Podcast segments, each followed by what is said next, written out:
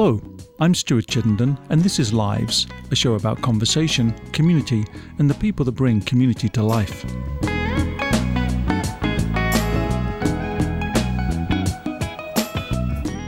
My guest today is singer songwriter Virginia Catherine. Not only will we be in conversation, but Virginia will also perform a few of her songs for us live in the studio.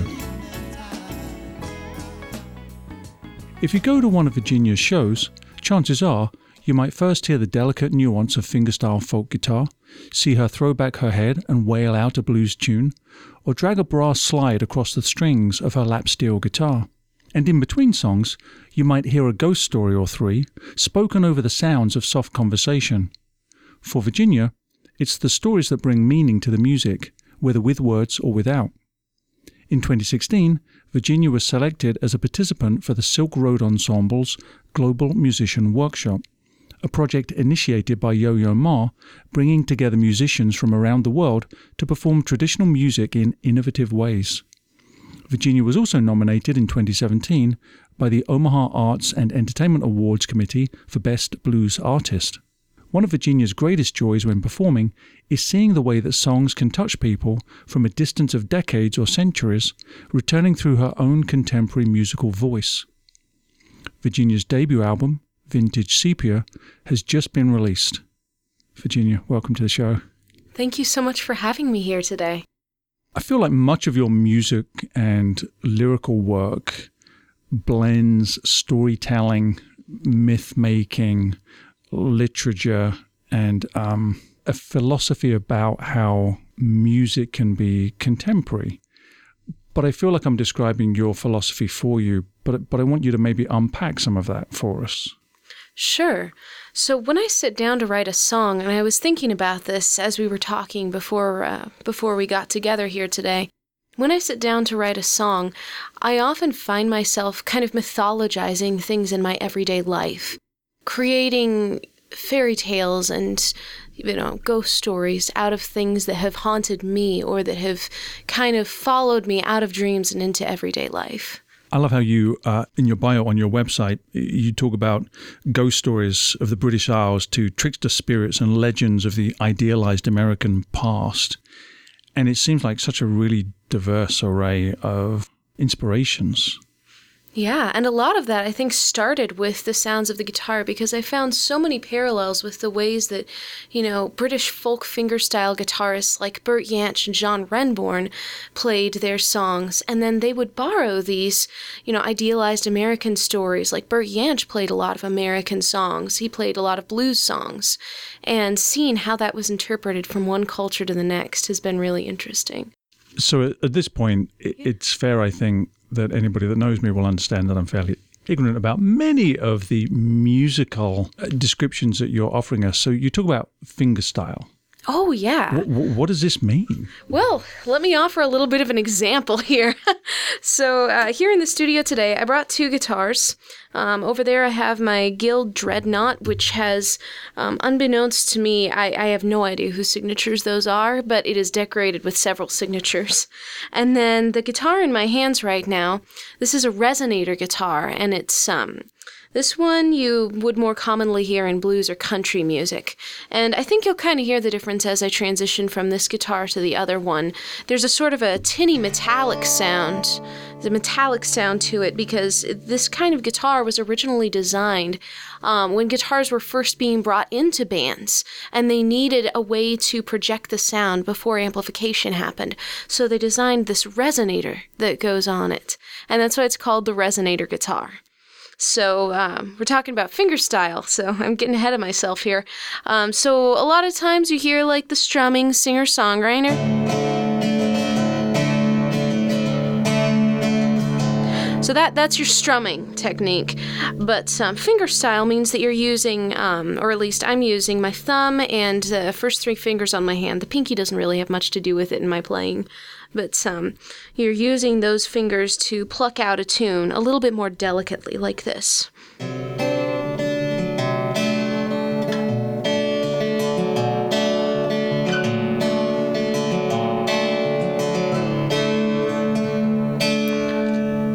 So the thumb kind of makes the bass line, and the um, the fingers kind of make the accompaniment. And especially in a lot of these British fingerstyle guitarists that we're starting to talk about here, um, you'll hear them playing melodies over the bass line like this.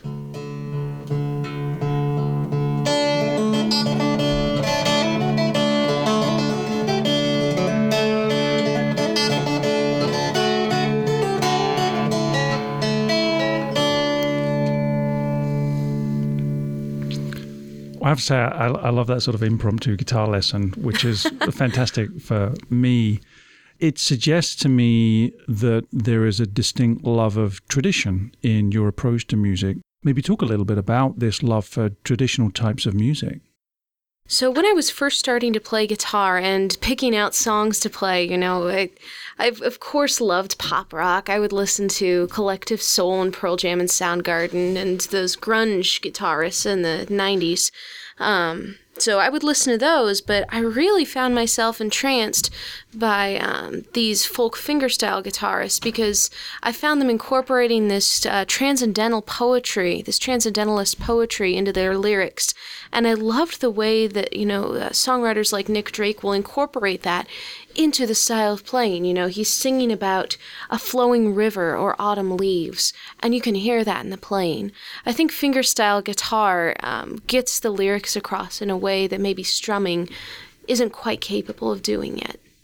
It would seem to me that you use a particular guitar in mind as you're thinking about the music, lyrics, and then maybe the story or the the message that you're trying to get the music to share. So, so how do you think about the construction of all of these different elements when you're conceiving a song? That's a great question. So when I'm when I'm starting to conceive a song, I always think about the colors that I want to paint with, you know? So if I'm playing a jazz song, I'm probably going to want a bright, shiny uh, Telecaster or uh, electric hollow body kind of sound. And that's what you hear on the album in a couple of the jazz oriented tracks, you know, playing bossa nova influenced things and bringing in a little bit of that classical guitar, maybe. Um, so I, I try to use colors that kind of reflect the landscapes that I'm painting with the words um, to, to extend the metaphor out a little bit longer. Um, so on the opening track, City Soundtracks, that one's kind of a um, how to describe it. It's the hymn of a city boy that's been called away to the country, but he wants to come back. So it's kind of your reverse blues tune. I'm trying to reverse those tropes and see what would happen if someone were taken out of the city when that's where they really belonged. You know, you hear about, you know, take me home country roads, that kind of thing. I wanted to reverse that. Uh, shall I play a little song for you? All right. This is City Soundtracks. I'm playing it on the resonator guitar today.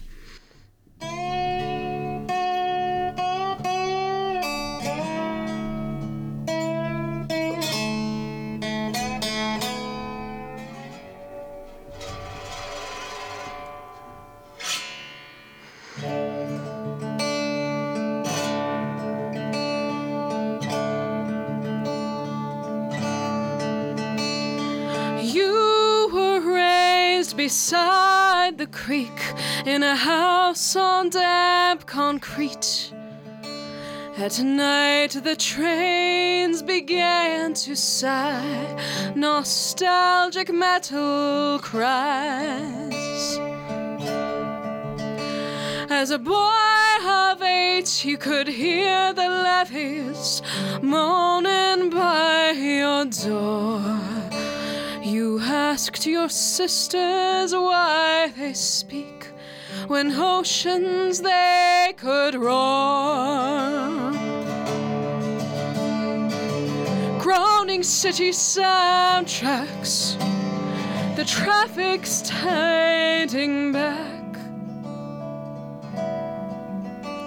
Each step toward the cool sea foam just took you far from home.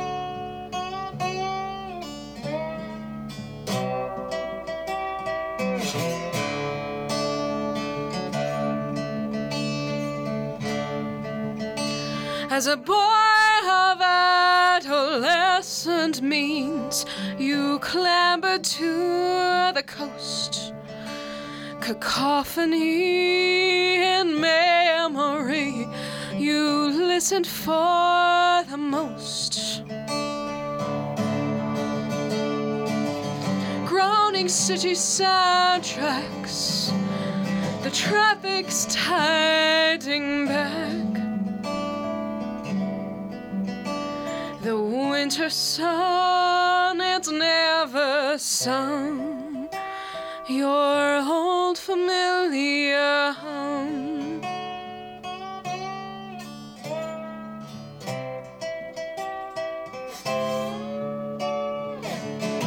You promised you would taste the sun, wade into the sea. The silence taught you how to breathe, left no space to see.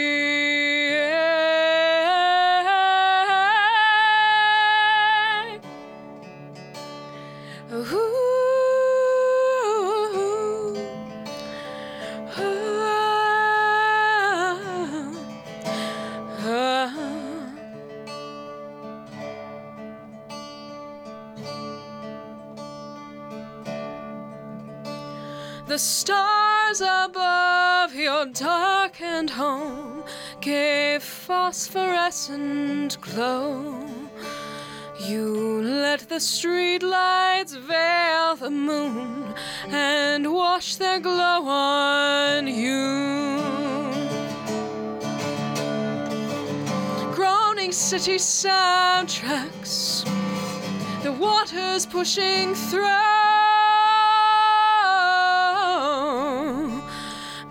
Mechanical and concrete walls, your city songs will call.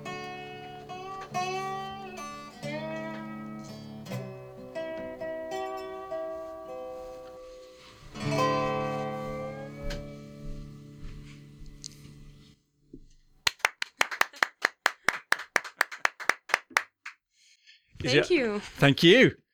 Why did you choose that particular tune? Um, I feel like this song kind of exemplifies what we're talking about with that intersection of American tradition and new music. Because I'm sure you noticed I was playing a little bit of fingerstyle. It's not often that I break the song down like this, but I play a little bit of fingerstyle with that kind of roll to it. So that's me alluding to um, some of those interpretive artists like Bert Jansch. They would use that kind of a rolling style. But when we get into the chorus and it gets louder, we start to strum, we start to feel the rush of the city coming back to him. So I feel like this song is a really good example of me using the guitar to speak the song just as much as my voice. So let's let's go back then to some of that uh, uh, earlier conversation we were having about the story Yeah. and, the narrative that you're telling, and um, you've talked about the love of folklore and literature, and you have this particular philosophy about the relationship between short form and long form fiction and songwriting. And so I'm curious about how the narrative structure of songs and, and maybe the tradition of literature itself informs how you approach your creative arts. So one of my one of my passions that I've nurtured for a long, long time is fiction writing, and both in the short and long form. And I find that it's it, it's very refreshing to go back and forth between the two forms of writing for me, because when you when you write a song, you have both a very limited pa- a limited canvas to work on, but you have so much wider of a palette that you can paint with because you can create soundscapes that reflect those narratives that you're trying to create. You know, in city soundtracks, you can especially when you listen to the full recorded version, you can hear it rise and crescendo just as the waves do and just as the tra- the waves of traffic and the waves of the sea do. Um, but if I were to turn that into a short story, you would lose some of that, um, the tone and the voice. Um, but at the same time, you turn to prose fiction and there's so much more that you can do with the story. You can stretch it out. You can explore much, much further into the depths of these characters than you otherwise get the chance to in songwriting, which is why I love these. Um, I, I, love narrative albums that tell a story. Like um, I've been really obsessed with Anais Mitchell and Hadestown recently. Um, she created essentially a musical it's a retelling of the Greek myth of Orpheus and Eurydice, but set in America, I believe during the Great Depression. And it that's another that's another album that kind of exemplifies what I'm talking about with the relationship between story and song, and it also exemplifies um, the relationship between what we think of as folk song and what's happening out there in the world. When Anais Mitchell first wrote "Why We Build the Wall," which is one of the one of the biggest songs to come off of that record, um, when she first wrote that, I believe it was gosh, it must have been towards the beginning of the 2000s, but it was long before a lot of what we're seeing in the political realm right now. And with Hadestown arriving at uh, in New York and being performed by the Actors Studios there, um, these songs have kind of received a revival. And you're seeing now there's singer-songwriters performing this song around the uh, around the country with an entirely different meaning in mind. So one of the main lines, "We build the wall to keep us free. That's why we build the wall." You can't help but think about the people who are being shut out of this country now and today. So I find that fascinating that what may be stereotypically regarded as a somewhat dated and traditional and potentially irrelevant musical form like folk music, you're interpreting in a way that is vibrantly relevant to contemporary issues. And I wonder if, if that's true, if you have some examples of how you're seeing something in traditional folk music that is relevant today, or how you are reinterpreting folk music to be relevant for today. So in in the talks of today, um, we're noticing a lot of movement toward breaking down old traditional structures, and you're see- we're seeing that a lot in the folk music scene too. Um, this spring, I got to attend Folk Alliance International um, down in Kansas City, and I met a lot of musicians down there who are working t- on this initiative of decolonizing folk music as an idea, as a tradition. And um, one of the one of the new concepts that they're throwing around is called global roots music instead of folk music because when people think of folk music, they tend to have this very umbrella concept. You know, I do the same thing. You know, I'm talking about American traditional music and folk music interchangeably. You know, I'm making the same mistakes, but it's it's a matter of convenience in a lot of ways. Um, you know, I went down to Folk Alliance International thinking I was going to find the heart of folk music, you know, and it's breaking down in front of my eyes, but it's beautiful because um, there are these musicians from Canada who are, you know, indigenous musicians reinterpreting songs that come from their oral traditions. And then there are musicians from Australia and New Zealand doing the same thing, all coming together in Kansas City and breaking down these preconceived notions. And it makes me think back too to when I was attending the Global Musician Workshop um, for the second time last year in 2017. And um, we started to have these conversations that we hadn't had before about, you know, is it really appropriate for us coming from a Western musical tradition and a Western musical background to start playing, you know, songs from Syria, songs from Lebanon, songs from um, Persia with the same with you know are, are we not giving them enough reverence? Are we not giving them enough cultural context? So these are these are concerns that need to be discussed because um, even as I, as I was starting as a musician, I thought it was cool to incorporate a Middle Eastern mode or a Middle Eastern melody without any nod to its cultural context. And you know, it's something as simple as you know giving name to the geographical region from which it came, but it's it's about cultural appropriation, and folk music both transcends those boundaries and is trapped by those boundaries. So, is that what is meant then by that phrase, decolonizing of folk music? It's giving it some cultural context, some recognition, and avoiding temptations to appropriate where that isn't perhaps authentically done in some way. Couldn't have said it better myself. you took the words right out of my mouth.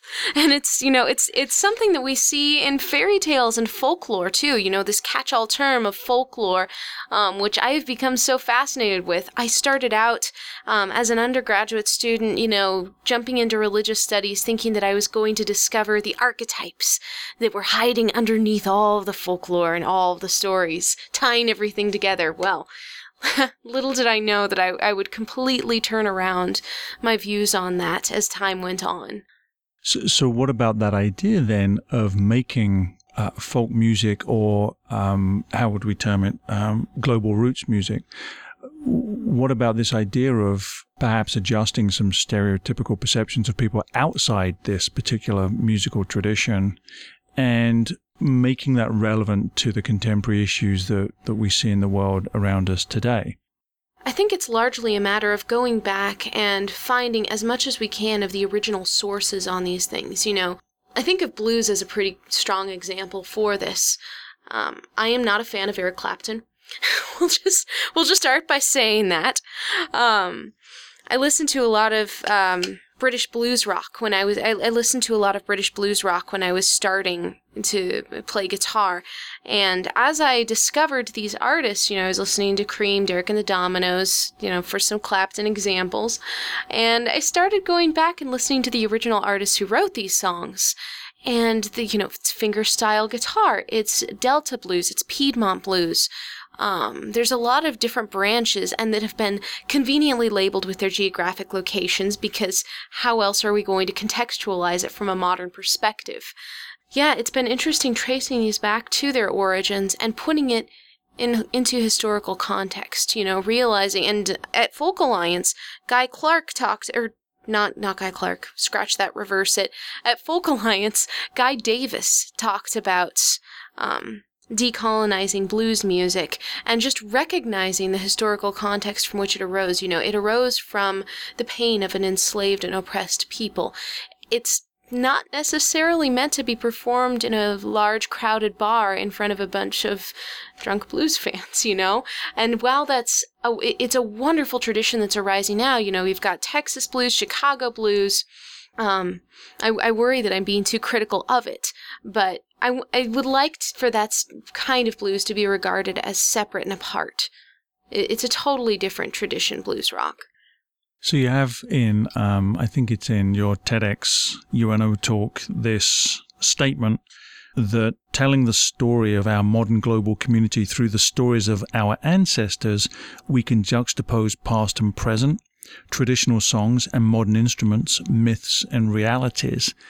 And so you mentioned Anais Mitchell and how singing about the wall and, and, and how that feels very relevant today, of course, because it's been contextualized based on an ancient story to a modern manifestation of that. So, have you got some songs that you've written that perhaps speak to maybe a traditional style, maybe an older story, an older narrative, but that speaks to an issue of today? I probably have a few that could work into that, but especially speaking into issues of today. Um, when I did TEDx UNO, and if, if you've watched the talk, you've perhaps heard this, I wrote this when I first was writing my talk and starting to rehearse it. I was just going to do traditional songs, you know, Wayfaring Stranger, Boolavogue from the Irish tradition, um, and then perhaps a blues tune. But then I was reading back over my script and I realized what kind of a hypocrite would I be if I didn't write a song for this and contribute to the folk tradition in my own way, with my own words. But as it happens, I didn't use my own words, I interpreted the words of someone else and put them to song. This is a song called Give Me Back the Doves, and it is. Um, it's assembled from the words of Bana al Abed. She was a little girl who survived the bombings in Syria when it was first starting to really break onto the national news circuit, and people were actually starting to become aware of it.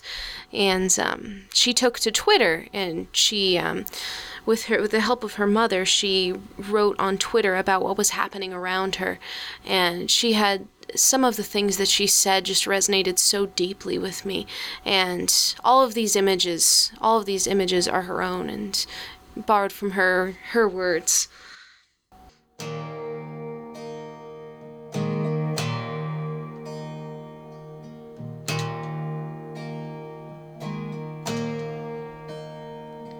Hello, my friends. How are you?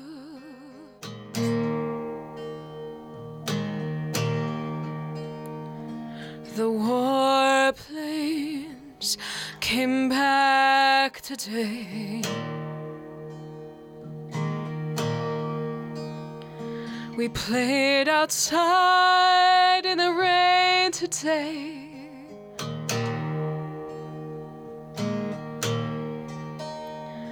Our first time seeing sun through the smoke. My friends, this is not the moon. This is the bright light of death.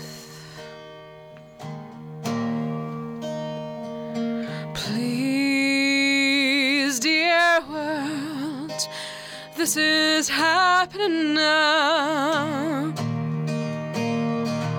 My land is small, like I am small. Give me back my childhood. Give me back the doves.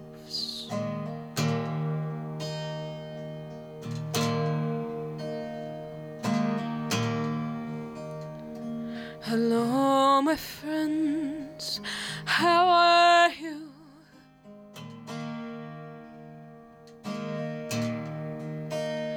I was waiting for the angel to come. But she ran when she heard the bomb.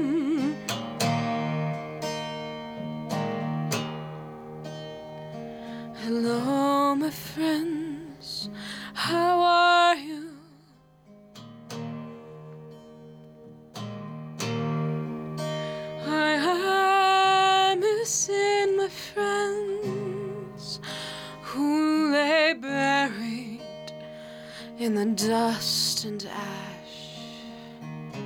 I am sad tonight.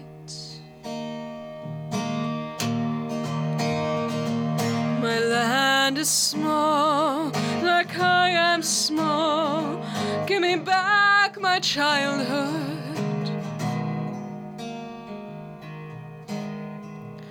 Give me back the doves.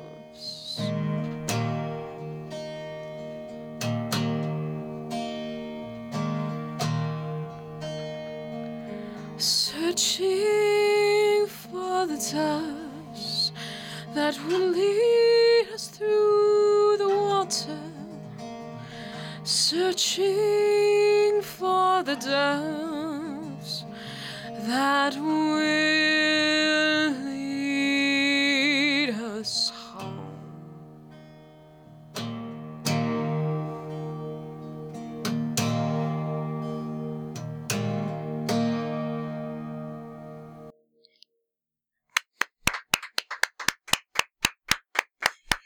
Thank you. Thank you. Uh, so, I thoroughly enjoyed it, of course, but such a tortured subject matter uh, in some ways. No kidding. um, yeah, it's her story was when I was going through her Twitter trying to comb through and find what was going to fit into this lyric. Um, it was very, very hard. It was very hard to see, and she had some images in there too. Um, some images that I didn't think were quite right to fit into the song. Um, I should add that the, the last words in the bridge, those are mine, searching for the doves that will lead us through the waters. Um, when she mentioned doves, I saw a lot of biblical parallels to that, you know, trying to survive the flood. So I wanted to bring that into the piece as well. Do you think of yourself as perhaps I'm starting to think of you as stealthily subversive? In what way? So you're speaking to issues of today using a vehicle that is um, entertaining, feels unthreatening, but if you're really paying attention to it, it, it, it can sneak up on you and hit you in the heart in a way perhaps that just standing outside with a placard can't reach you. Mm-hmm. Nobody suspects the singer songwriter. Nobody suspects us, but we sneak in that we, we sneak in that story. We sure do. Yeah, you, hit the nail on the head there. So the first time that this show will broadcast will be on Wednesday, July 4th, which is Independence Day. So it's a day that is given over to revolution in some ways and the birthing of something new. And I think for many people, if you think about folk music, many might think of uh, songs by Woody Guthrie, for example, and this idea of something that once seemed fairly innocuous, but now it, it is seen as a, a chant of revolution in some ways. Are there other artists that that inspire you in a way that you can see associated with revolution and folk music? Oh, absolutely. Um, Mitchell, as I mentioned before, is certainly one of them. She has really embraced um, that new interpretation of her music as as revolution. You know, Joni Mitchell is one of those that people remember her as this innocuous singer songwriter, as somebody who sings love songs. You know, they remember A Free Man in Paris. They remember um, The Last Time I Spoke to Richard, songs like that. But um, they might not necessarily listen to the undertones of Woodstock, you know. Um, and I dreamed I saw the bombers flying shotgun in the sky. They were turning into butterflies above our nation. You know, that's that's a pretty radical line right there, especially especially at the time when she wrote it, which I believe was at the height of the Vietnam War. So it's yeah, it's always where where you least expect it to come from. And there's a lot of um, there's a lot of artists who are in the folk circuit now who are doing this as well, but perhaps a little bit more blatantly. And um, I'm trying to think of some names, but I can't think of any off the top of my head, unfortunately. Um, but there, there are certainly artists who are who present themselves as revolutionaries. I do not present myself as such. Um, you know, as you know, I'm very involved in the local community and in a lot of international populations within the local community of Omaha, but that doesn't necessarily always translate into my music and the way I present myself as a musician. And a lot of what it comes down to, unfortunately, is marketing. A lot of the time, um, you know, singer songwriters who present themselves as protest singers aren't necessarily welcomed into the bar circuit. So that's why, you know, if I can hide it behind some pretty chords and a little bit of jazz, that's how I can sneak it in. So you've alluded there to something which I've talked about before on this show with other people whose craft is creative in some way. And that's the business of being in a creative industry while at the same time perhaps not seeing a lot of remuneration or an ability to live a life off of funding associated with that. You've mentioned the bar circuit in some ways, and you've also mentioned the protest side of things. But what about just the pure business of being able to be a performer? How can you be a successful performer and sort of live a life? It's difficult, and I am still trying to figure out that uh, ever present riddle. Um, I'm just about to embark on the next step, um, the next adventure in life, which is that terrible, fearsome thing known as grad school. And um, so I, I'm going to grad school to study fiction writing. So I guess I had in mind that, you know, if I combine these two very low paying jobs, you know, these two jobs with no financial certainty always, um, maybe then I'll have some sense of financial certainty. But um, it's especially difficult when you are an artist and a creative type who has multiple outlets, who has these multiple ways. You can't necessarily, or you don't want to necessarily devote yourself singularly to one.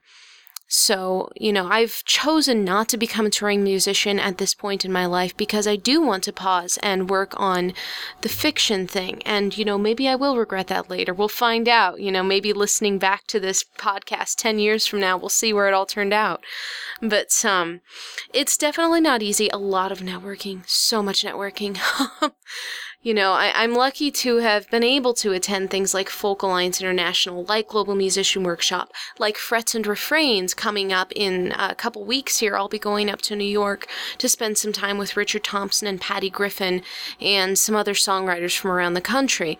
You know, not everybody has those opportunities, and I don't yet know the answer for how to make your way other than, you know, find your community the Omaha community has been really instrumental in me creating a voice as a performer and, you know, finding finding my support network of individuals who are also in this crazy world we call creativity.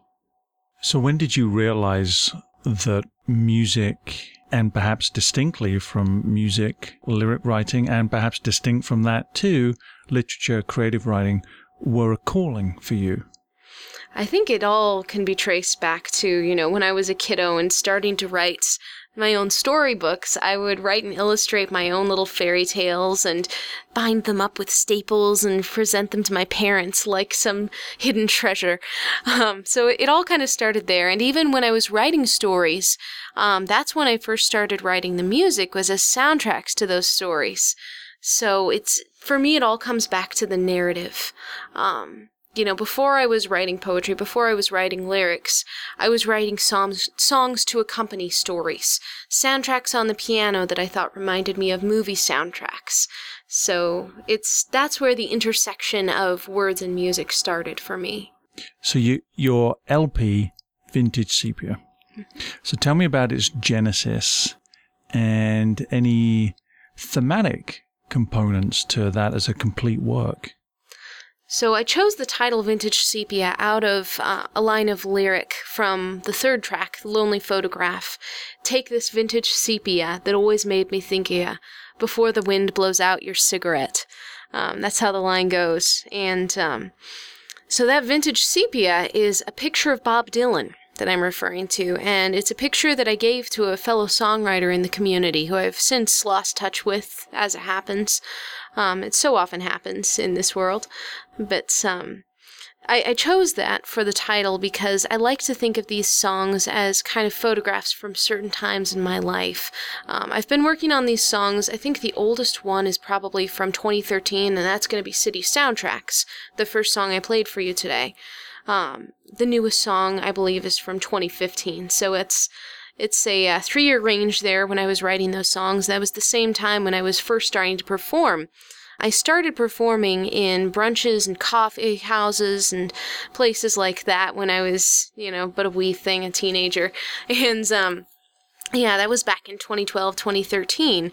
And I, I was playing a bunch of covers and traditional folk songs at the time. And then I realized, you know, people do want to hear my original voice. They do want to hear my original songs. They've been clamoring for it. And so I, I started to produce these songs, and uh, they've been formulating in my head ever since. So this, in some ways, then sounds like a memoir in some ways, or perhaps a memoir of thought, not necessarily a memoir of your life. You could certainly call it that, a memoir of thought, and I think the uh, the album cover reflects that. I'm going to take a moment to describe the album cover for those listening. Um, so I'm sitting on this armchair that looks like it was discarded from someone's 1970s living room. Um, and I'm holding a guitar, and on one side of me, you can see the guitar case. Um, you can barely make out a journal. That's one of my lyric writing journals, and a, a crocheted piece that I made. I also do textile arts, it's another outlet. And on the other side of me, there's this globe. And uh, we stuck that in there. This was, this album cover was photographed at, um, at an antique store that doubles as a photography studio here in Omaha, if you could believe it. And um, yeah, the globe, we wanted to put that in there because, you know, there's there's been so many international influences on my life. You know, I worked in an international office throughout college, and um, you know, I studied abroad and did archaeology for a summer. So um, we wanted to make sure that that was incorporated and i think you can you can see that same kind of aesthetic in these songs bringing together disparate pieces of my life disparate images that um, seem to not fit together but when you put when you put them together in album form i think they do It seems hard in some ways. You know, you have to be so active, as you said. You mentioned networking, but you have to be so proactive about uh, social media promotion. Um, so, what have you been doing, and what are you going to do to promote the album? I'm sending this to several different radio stations across the country and across the pond to um, just to and to magazines like No Depression, like uh, you know, which is a very well-known folk music magazine, and to things like Folk Alliance International because um, those are the networks that I think would most appreciate it. I don't know if you'd planned during this afternoon to, to do this, but would it make sense to play a song from this album? Absolutely. So this is a tune called One More Song. And um, I'm particularly happy with how this turned out on the record because one of my friends from the Global Musician Workshop uh, actually sent down tracks all the way from Montreal in Canada. Um, he sent down a multi tracked oboe part. And um, I'm really happy with how this turned out with the wind and the nature sounds at the end of it. But I'd like to play a stripped down version for you today so you can get a feel for the song.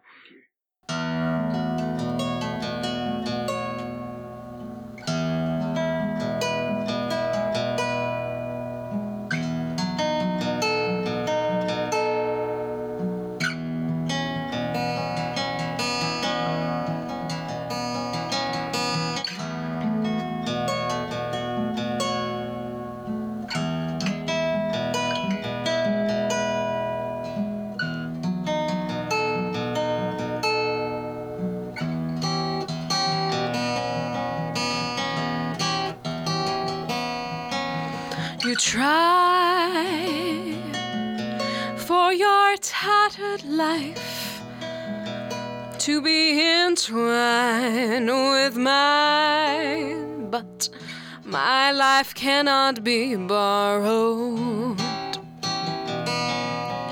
You try offering up your tales for me to but I cannot take your sorrows. And oh, you'll just find your way along.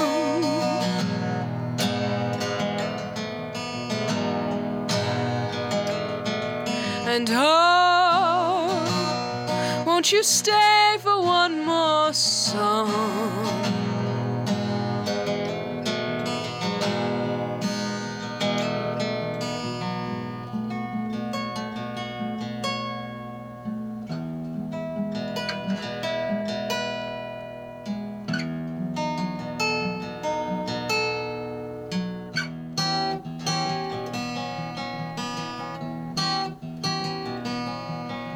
You say that my likeness was the swift gazelle, always ready to run, but I never tried to tame you.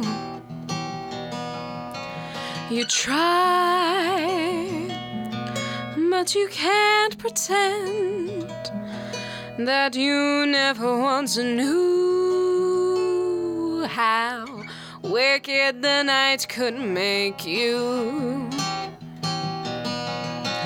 And oh, you'll just find your way along.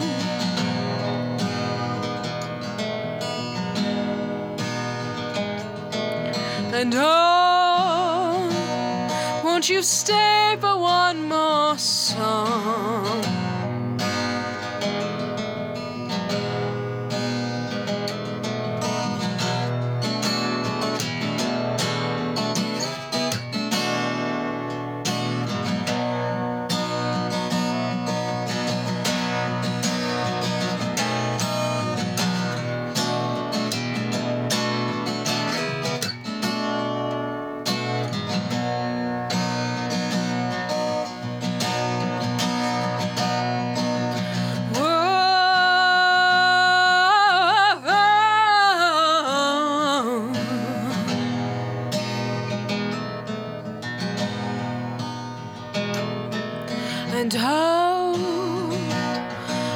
Won't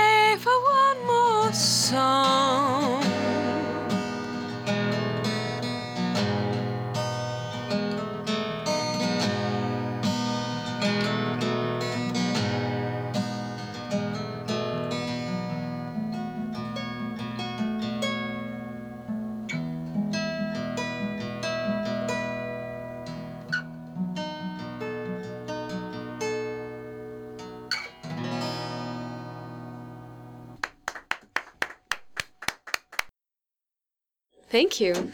It seems a remarkably courageous thing to do to me, to be a performer. I guess you seem to be remarkably courageous. Well, thank you. I, I take it as a compliment. yeah. Were, were you ever stage shy? Uh, it, you know, it, it seems that you, it would be hard to be stage shy if you were sort of performing uh, creative work for your parents and, and, you know, that genesis of storytelling and, and then taking it from there. You know, I think what broke me of this stage shyness is um, not actually playing f- um, for family or friends. I think it was really, you know, playing on a Sunday brunch in a crowded room when nobody cared and nobody was listening, or so it seemed. And then, you know, somebody would walk up to me after my after the end of my set and say thank you and they would say, you know, something like, you know, that that was the most beautiful thing I could have heard today, or, you know, just talking about how much it touched them.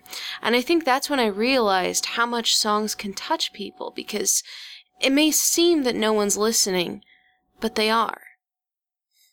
How much of what you do is for you because you simply can't not do this creative work, and how much of this is for you to touch other people?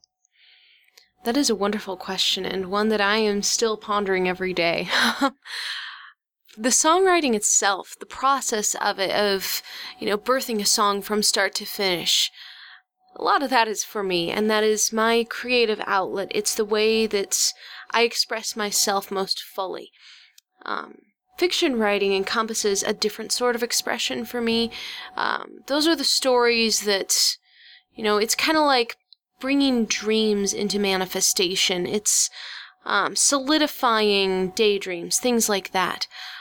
When I create a song, I don't always do it with the express purpose of reaching a specific person. Sometimes I do. Sometimes, you know, I've I've written songs, uh, love songs for people who have been a part of my life and then weren't any longer. Um, I've written songs to tell people the things that I wish I could say to them in person. I think a lot of us have in the songwriting community. And then there's songs that just say something because it needed to be said. So, as we move towards a close, what for you are the things that need to be said? To listen. That's what it comes down to for me. Um, not just to me, but to listen beyond the words, to to listen to the stories that I'm trying to tell, but also to listen to those who were telling the stories before me. You know, if you you know, say you pick up this album and you're really interested in learning more about that fingerstyle guitar, learning more about that slide guitar, go listen to Charlie Patton, go listen to Sister Rosetta Tharpe and Nick Drake and Richard Thompson and Fairport Convention. You know, find those artists, and then when you're done, go find the stories behind those artists.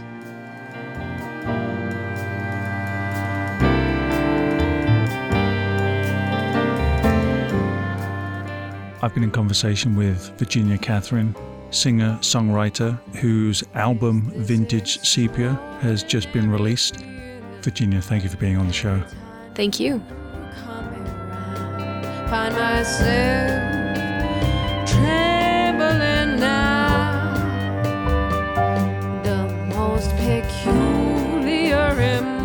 To listen to this show again and to hear past shows, download the podcast at iTunes, search for Lives Radio Show with Stuart Chittenden, and leave a review while you're there to let me know what you think of the show.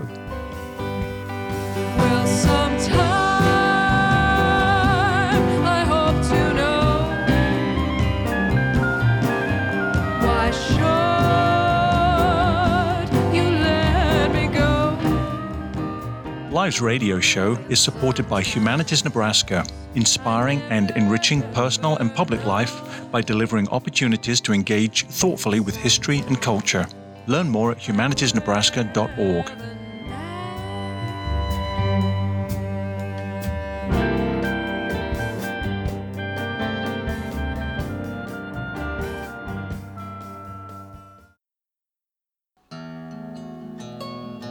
Oh, that is out of tune. Sorry.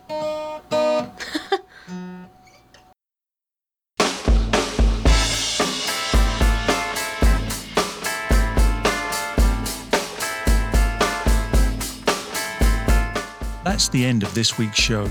The magnificent Marion Fay helped produce the show. Lives is an executive production of Squish Talks. I'm your host, Stuart Chittenden. Join me next week for more community, conversation, and the people that bring community to life.